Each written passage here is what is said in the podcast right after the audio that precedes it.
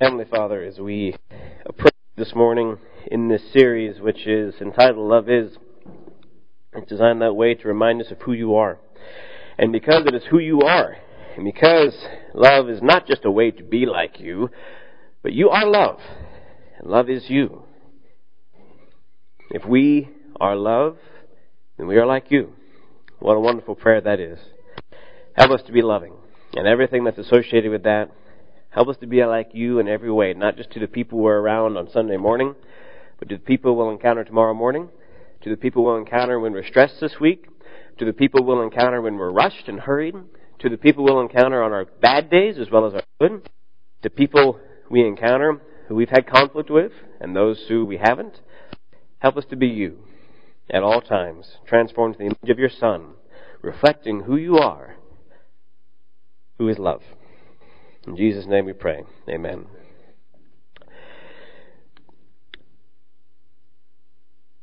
It's been interesting to try to not necessarily distill down what love is into six lessons. And uh, love is a great many things, obviously.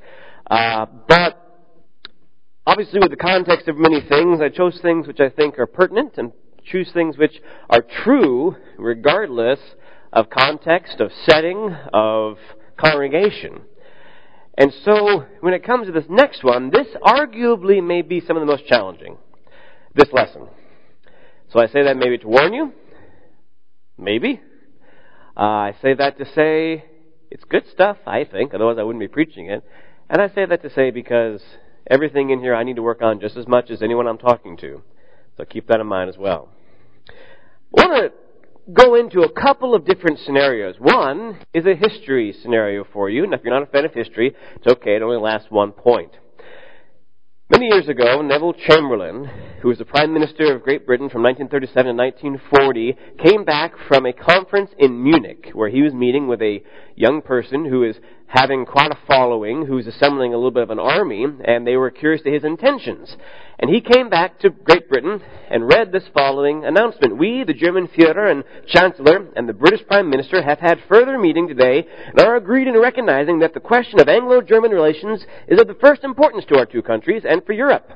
We regard the agreement signed last night and the Anglo-German naval agreement as symbolic of the desire for our two peoples never to go to war with one another again. We are resolved that the method of consultation shall be the method adopted to deal with any other questions that may concern our two countries. We are determined to continue our efforts to remove possible sources of difference and thus contribute to assure the peace of Europe. Dated 30 September 1938.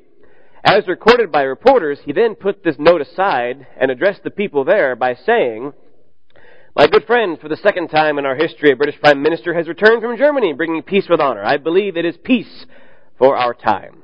Go home and get a good quiet sleep. Adolf Hitler invaded Poland less than a year later and began World War II. Very differently was the approach his successor, one named Winston Churchill, took when confronting this upstart Adolf Hitler and his Nazi army. In fact, in an address to the British Commons, he took quite the opposite of the approach that Mr. Chamberlain had, of which he was assuring it was all good, assuring things he had no intention of actually knowing or keeping. It well, maybe the intention, but Winston Churchill took a quite different approach. In fact, in his speech, he said things like this, only 30 unwounded survivors of 4,000 men were brought off by the Navy, and we do not know the fate of their comrades. He said things like, against this loss of over 30,000 men, British men, mind you, we can set a far heavier loss certainly inflicted upon the enemy, but our losses in material are enormous. And he says, I won't read this all necessarily, but the best we had to give gone to the British Expeditionary Force. They had the first fruits that all of our industry had to give, and now that is gone. And now there is further delay. How long it will be, how long will last, depends upon the exertions upon we make in this island. Very different approaches. Most famously, and I won't read all of this, you can go listen to the speech on YouTube. Most famously, though, Churchill ended with this. And I'll start a couple sentences down. Even though large tracts of Europe and many old and famous states have fallen to the grip of the, of the Gestapo and all the odious apparatus of Nazi rule, we shall not flag or fail. We shall go on to the end. We shall fight in France. We shall fight on the seas and oceans. We shall fight with growing confidence and growing strength in the air. We shall defend our island, whatever the cost may be. We shall fight on the beaches. We shall fight on the landing grounds. We shall fight in the fields and in the streets. We shall fight in the hills. Hills. We shall never surrender. Quite a different approach from his predecessor. Here's the question. Chamberlain talked of what was and hopefully, you know, what could have been, most assuredly. Churchill spoke of what was very bluntly and what would be required of Britain. Which one was more kind or less kind to the British people? While you're dwelling on that, let's consider this scenario for a minute. Let's say that you go in, you've been having some stomach pains, you've been having some really, really tired symptoms, and you go to your doctor, and they get this exact test back. And your doctor looks at you with his assistant and goes, You'll be fine. Rest, eat well, and have some Tums for your stomach. Let's say in the next room, someone else has the exact same test result, exact same symptoms. But in fact, their doctor says, you have stage four pancreatic cancer, you have nine months to live. And you realize that your doctor couldn't bear to tell you the bad news. Now obviously that wouldn't happen in our time. He would lose his license, he'd be fired, bad things happen. But just for a second, let's pretend that this is possible. Which doctor is more kind or less kind? Let's imagine, if you will, going back to your high school days that you're trying to be studious and you're trying to learn, you're trying to pay attention to the teacher, but yet there's the yakety yak behind you who just will not hush. And no matter what you do, no matter how many times you try to subtly say shh, he won't or she won't shush, and the teacher is not doing anything about it. Just because it's easier to ignore the problem, it's easier to pretend it's not there, rather than to actually deal with it and have to involve their parents or have to actually have detention. And so thus, when test time rolls around for that lesson, you are stressed and you fail the test. Was your teacher more kind or less kind to you? Or more kind or less kind to them? The loudmouth. Finally, imagine a couple which has had a fight. Except this fight's a pretty good one, and it lasts for several hours, it lasts throughout the day. They give each other the cold shoulder, the silent treatment. They give each other the passive aggressive things, and eventually they stop. They eventually come back together, except that they don't actually deal with what the problem was. And so they each put on a happy face, and they try to move on with life. Except that they know, each of them know, that even though they're not fighting at the moment, there's something in between them. What that thing is, is unresolved conflict. It's never dealt with. It just sits there.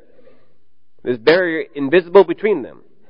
So when they have another fight, which is bound to happen because they never actually resolved the first one, yet again, the list and the stack of unresolved conflict adds up. Yet again, they fight over something and the unresolved conflict remains, except now it's bigger. Now, on the outside, and even to their kids, they're pretty happy because they're not fighting at the moment, so things must be good. In fact, they even enjoy family vacations, they enjoy family game nights, um, they enjoy doing things with their kids, except all underlying the surface is this unresolved conflict which is growing and growing and growing. Many of you know divorce.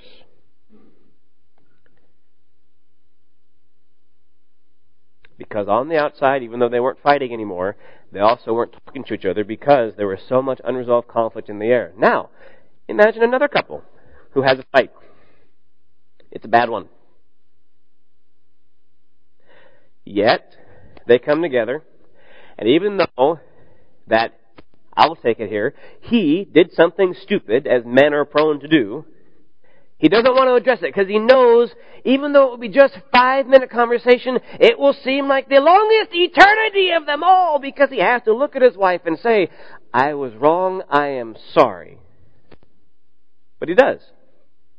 She then says, you know what, actually here is my problem in this too. And they move on. And they are actually sincerely happy. Which one is more kind and less kind? Now, before any of you think that that last example about the divorced couple is anything that's pertinent to right now, that's the story of my parents. So don't think I'm talking to you. That's from my life. But it reveals something. What's the problem in these stories? Well, in the first one we have appeasing, which is telling someone what they want to hear. In the second one we have denial. Oh, they're not that bad. The loudmouth's not that bad. Uh, or, or uh, in that one, it's you know the test results isn't that bad. And third one, we have inaction. The loudmouth, I know he's there, but he's not doing anything. And the fourth one, we have unresolution, non-resolution.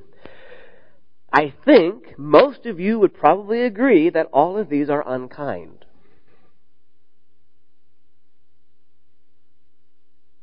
Except how often do we appease, deny, don't act, or unresolve things with each other?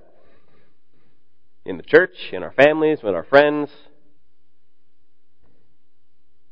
And we do this sometimes in denial because we have this perception, and you already saw what I'm going to do. We have this perception, I think, among Christians that, well, conflict is bad. In fact, we want to believe there is no conflict. I had a Darth Vader meme last week, and I had to put another one in here again. We want to believe if no conflict is there, then it's good, right? It's unkind. We also want to be nice. We want to be nice people, and to say something to someone that might upset them is not a very nice thing to do, is it? But what's the price of being unkind? I told you this would be a hard one. Today I want to look at love is kind, or rather, to put another word, love is indeed kindness. And we'll look at three points. They won't take too long, hopefully. Kindness is in desire, kindness in relationship, and kindness in Christ likeness. So let's take the first one real quick. And for the record, I put this in here. There's not a nice slide at this time. I'm telling you so I know. The next slide I don't approve of, but it was the only way to get everything on one slide just to get the information out there so we can all be on the same page. But I'm letting you know there's not a nice looking slide at this time. So get ready for it. It's not that bad, but it's, I don't like it at all. It violates like every rule I have except color when it comes to slides. Anyway, doesn't matter. What is being kind? Well, dictionary.com, the first thing says having or showing a friendly, generous, or considerate nature. Well, that's helpful, and we can imagine that, but it doesn't exactly go into what kindness is, or what does it really mean to be kind.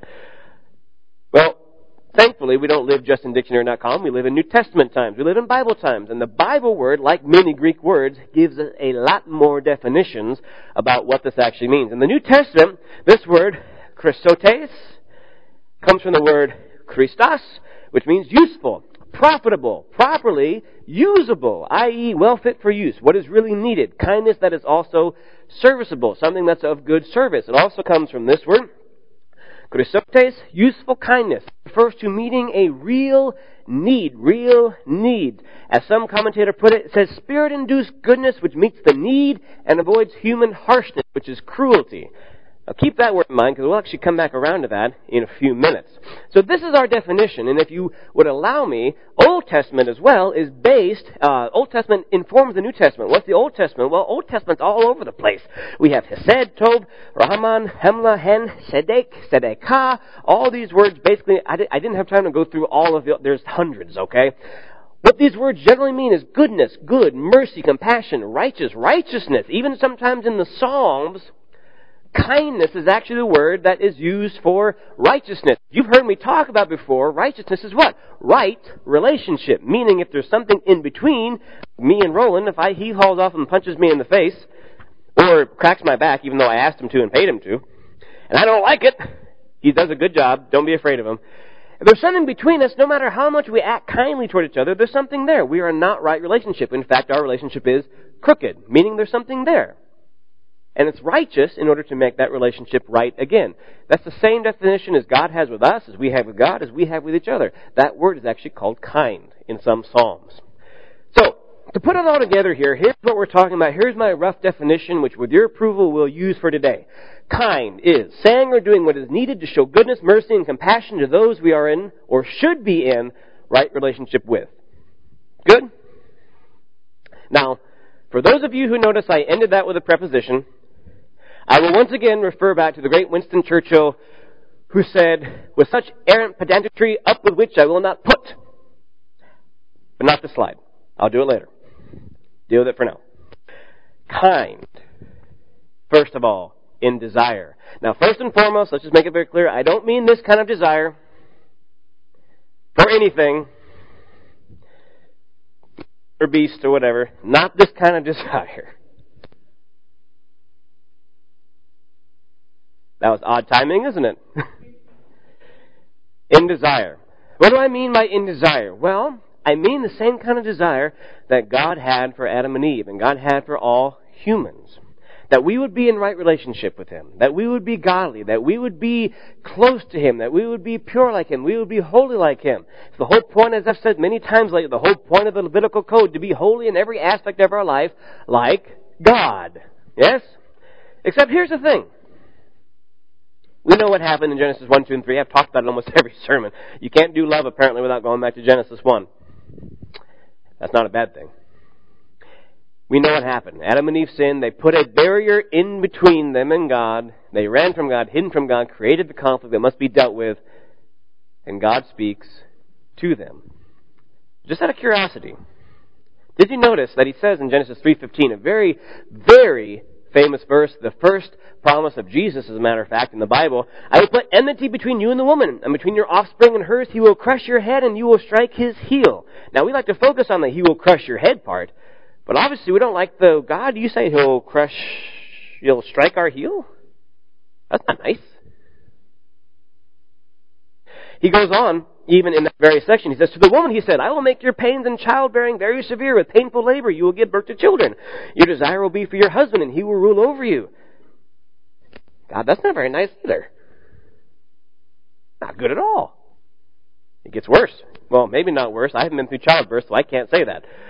Genesis 3, 17 to 19. Cursed is the ground because of you, talking to the man. The painful toil, you will eat fruit from it all the days of your life. It will produce thorns and thistles for you. You will eat the plants of the field. By the sweat of your brow, you will eat your food until you return to the ground, since from it you are taken, for dust you are, and to dust you will return. So this is God comforting His people. It's not very. Any birth appreciate all any guys who farm appreciate how hard it is? Anyone appreciate that we have to die? That's what all this is saying. Yet it's kind. Why? I've said before, if Adam and Eve continued to eat fruit from the garden, they would live forever in a continual, eternal state of disconnect from God. By pointing out what was going to happen, by the necessary act of saying you may not stay in the garden, so you may physically die, so you may actually be united with me, God is being kind. Because his ultimate desire is not their comfort. Their ultimate desire is not their emotional state of like, well, that doesn't sound very nice. He does care about those things. What's his ultimate desire? For them to be back with him.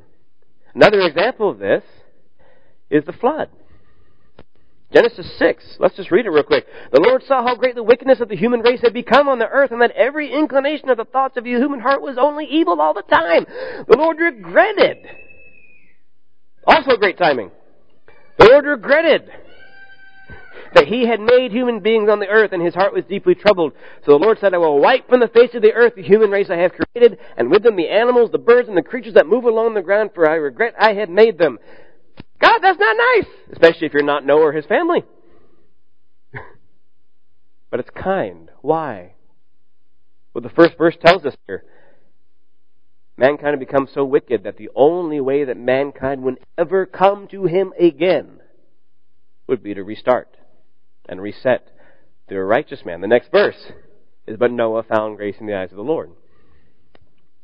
It's kind because God's ultimate desire for his people is to be with him. And this was the only way to do it. Was it kind for the Old Testament prophets in most of the Old Testament? Is it nice for most of the prophets in the Old Testament to say things to Israel like, you're committing idolatry. You're sinning. You're blaspheming the Lord. You're leading the people astray. If you're curious where I'm quoting this from, um, all that's idolatry. Pretty much all that's blaspheming. I'm thinking of Jeremiah specifically when he says to the shepherds of Israel, you are leading the people astray. He doesn't say it any more cut and dry than that. Is it nice for them to say, you're going to be destroyed? First Israel in 722 and then Judah in 530, 586. That's not nice! Especially if you're an Israelite. If You were an Israelite when Nineveh and Babylon came? You'd be praying for the day of the Lord, except you didn't realize it was here. Nice? Depends on your definition. Kind? Yes. Because God said what was needed. Was it kind for Jesus to say to the Pharisees and teachers of the law, so obey everything they teach you, but don't do as they do, Jesus said to the Pharisees. Jesus said about the Pharisees to his disciples, after all they say one thing and do something else. They pile heavy burdens on people's shoulders and won't lift a finger to help. Everything they do is just to show off in front of others.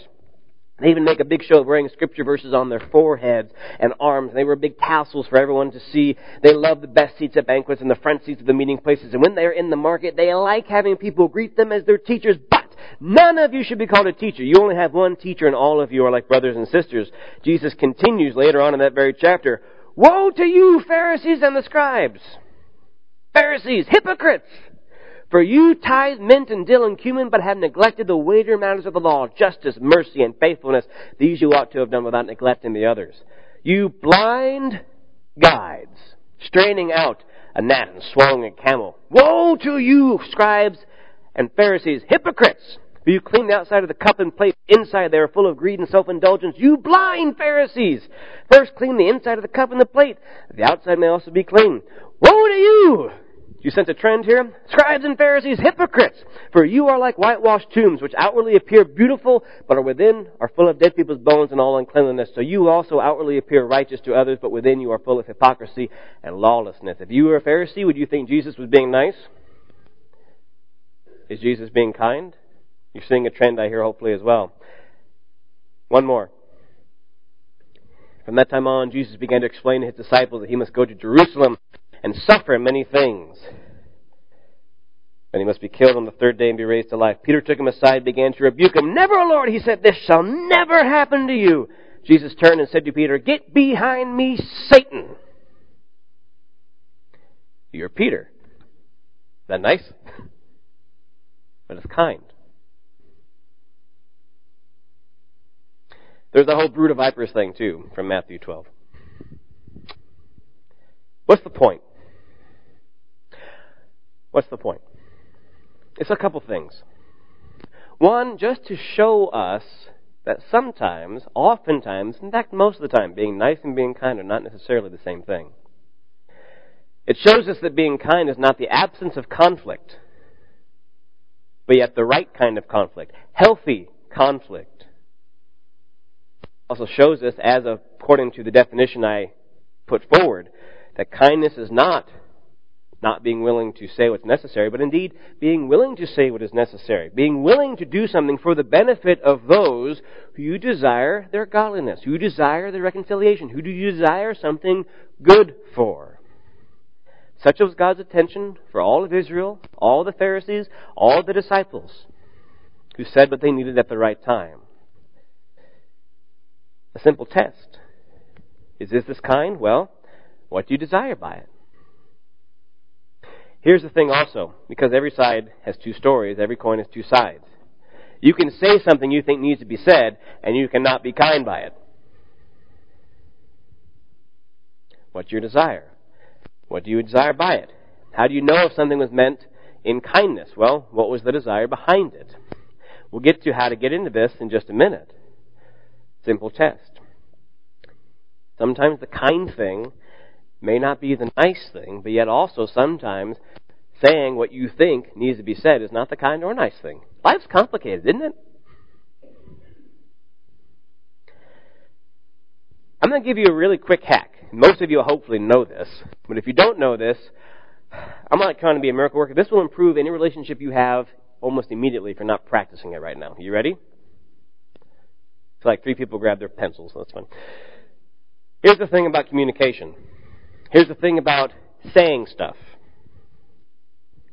When you talk, you have the responsibility of both what you said and how it was heard. Meaning, it's not an excuse if someone misheard you, because you have the responsibility both for what you said and how it was heard. You may think that's not fair. It's called good communication. When you say something, it's your responsibility to whoever you say it to, to both say what you mean to say as well as make sure they understood what you meant, not just wonder, oh, I hope they heard that right. Now likewise, two sides. Those who are hearing, you have the responsibility both of what you heard and of what was actually said.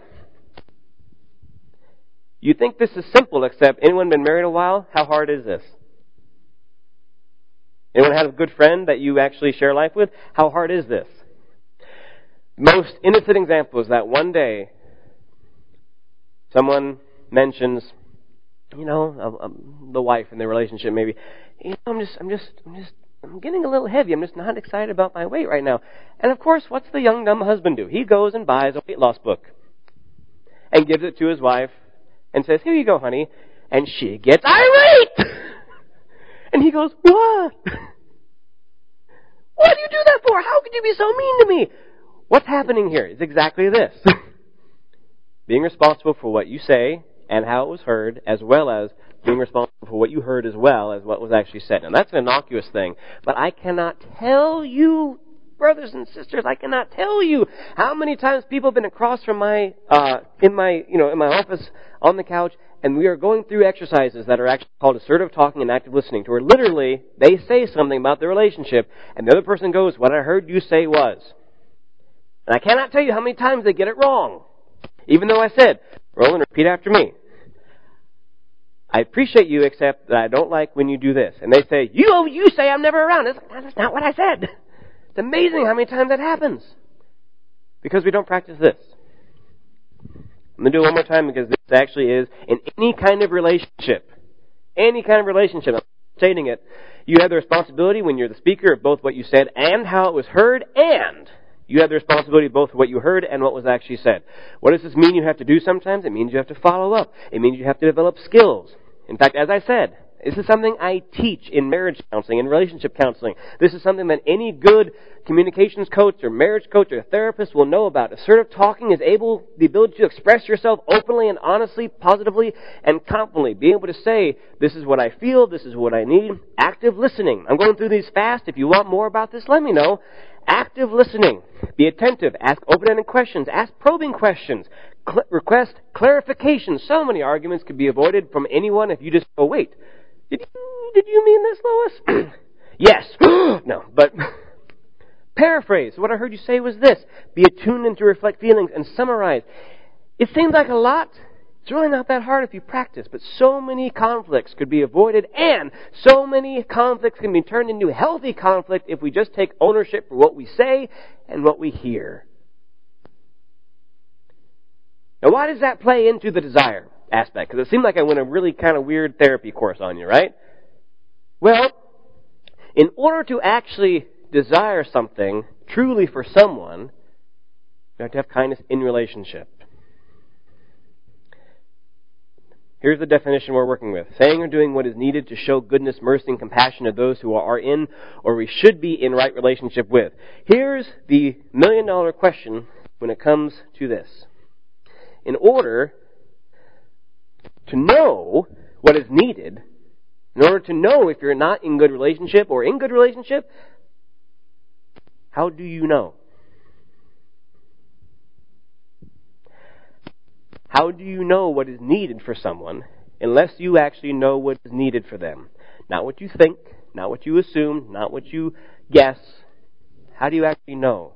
It means you know because you've spent time with them. You've talked. You've listened. You've reflected. You've been in relationship with them.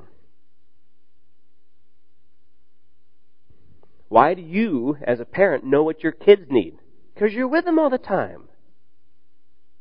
Why do you know what your husband or wife hopefully usually needs from you? Because you've talked about it. God does it with us. We don't do it well with each other. How do you know what is actual kindness to this person or that person or that person. Unless you know, you don't know. And you only know that by actually having a relationship with them. Likewise, how many people off the street would appreciate someone saying, Hey, you there, it looks like you put on a couple pounds lately. If I had a Bible, I might smack him with it and say, Bless you in the name of Jesus. But who in your life could tell you, Hey, you're, you're, you're, or I've noticed you seem a little down. Or, hey, about this thing. Why can they do that with you? Because you have a relationship with them. Lord, forgive us all the times that we have tried to discipline members of the church without actually knowing what they need or knowing anything about their lives. Lord, forgive us any time that we try to offer correction to people without the desire for godliness and just because we want to give it off our backs or because, well, they need it without the relationship. Lord, forgive us. You cannot be biblically kind to someone you are not in actual, true, real relationship with. Once again, preposition, I know.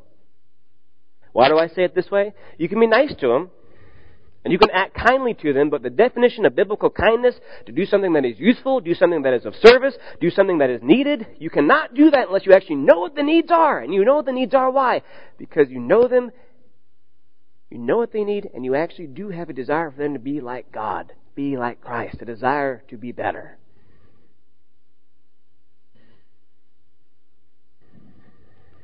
Likewise, two, two sides of every coin. You can be unkind to those you are in actual, true, and real relationship with, not by showing goodness, mercy, compassion, or doing what's needed for a right relationship. Go back to before. With the doctor, with the teacher, with the married couple. You know what all that is? you can say by not dealing with the conflict, by denying the conflict, by inaction, by not resolving, by denial, you know what you can actually call that? Unkindness. Unloving, you could call that cruel.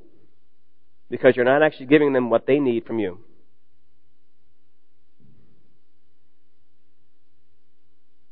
Not resolving conflict, how many, I will show my hand. You don't have to, I'll do it for you. How many times have I been so stupid to not let, to not actually talk to Amy about something and it festers for two or three days. It drives me crazy. It drives her crazy. We affect our kids. We start acting weird. We don't sleep very well. You know what that's called? Not loving my wife. Because instead of actually dealing with it, I'm letting it sit and do nothing about it. That's cruel. That's unloving. That's unkind. Since I'm already here, brothers and sisters, I say this as your minister and as your friend and as your brother. We as a congregation do not do healthy conflict well. That's why I'm preaching this today. We have been unkind and unloving to each other when we just let things sit and don't deal with things.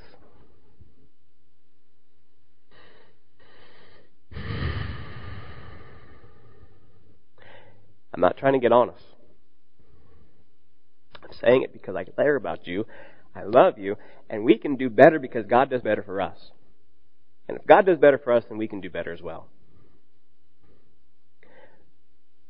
Relationship, the desire to be like God, because it all comes down to wanting Christ likeness for one another. A couple verses for you.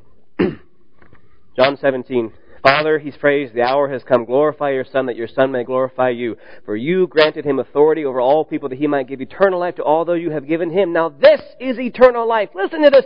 That they know you, the only true God in Jesus Christ whom you have sent. That they know you, not just know about you, but know you are in relationship with the one who desires the best thing for them by turning you into Christ.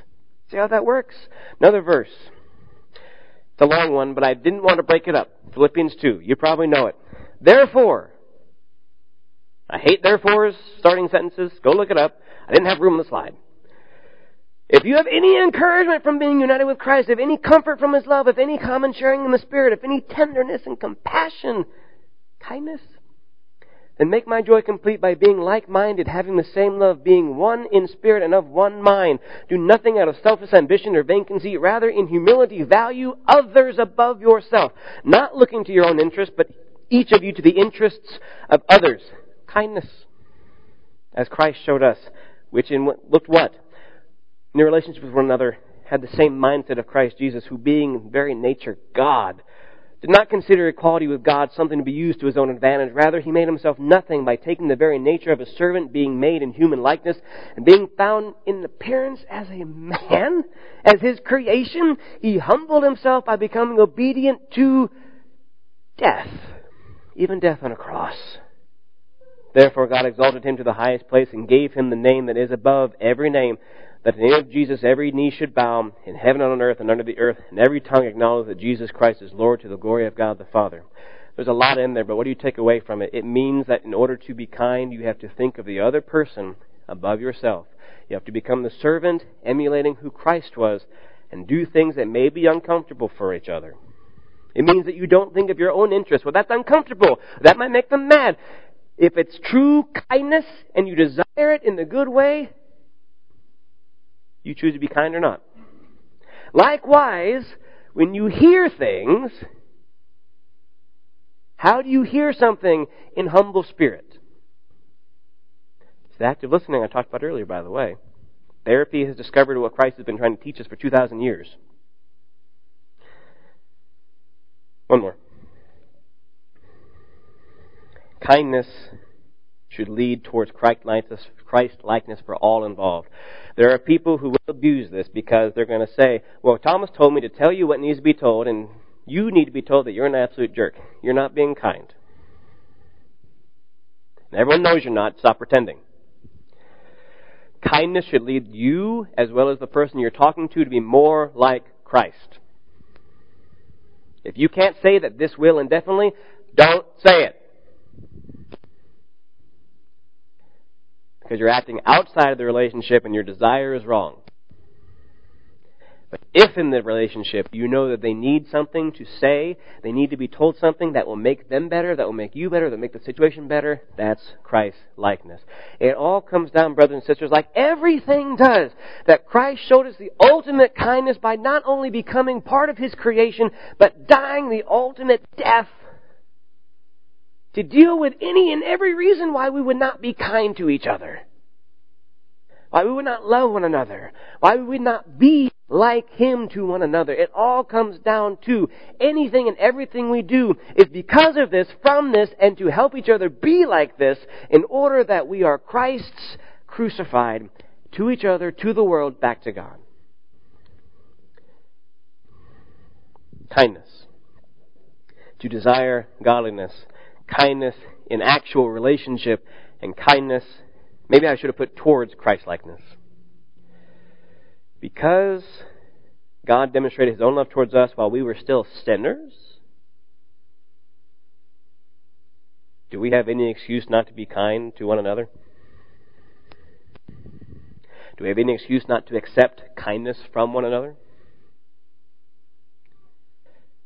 Brothers and sisters, if God is love,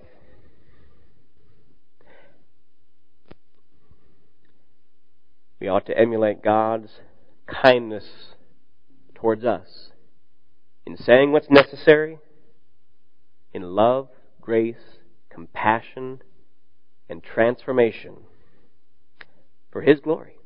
Is it going to be hard? Yes. Nothing's ever easy. Kindness is worth it. God calls us to it. God empowers us to it and we can be kind because love is kindness. To the glory of God.